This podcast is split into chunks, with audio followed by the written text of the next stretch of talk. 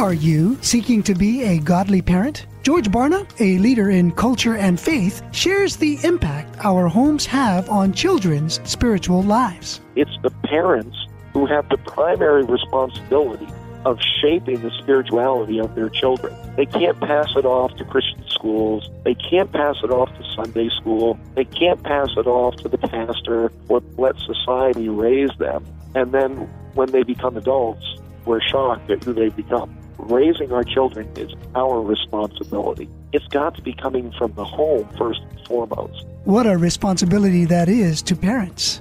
God says in Deuteronomy 6, verse 6, These words that I command you, teach them diligently to your children. Talk of them when you sit in your house, when you walk, lie down, and rise. I'm Danny Yamashiro. Visit goodlifeslice.com for George Barna's full interview. More at goodlifeslice.com.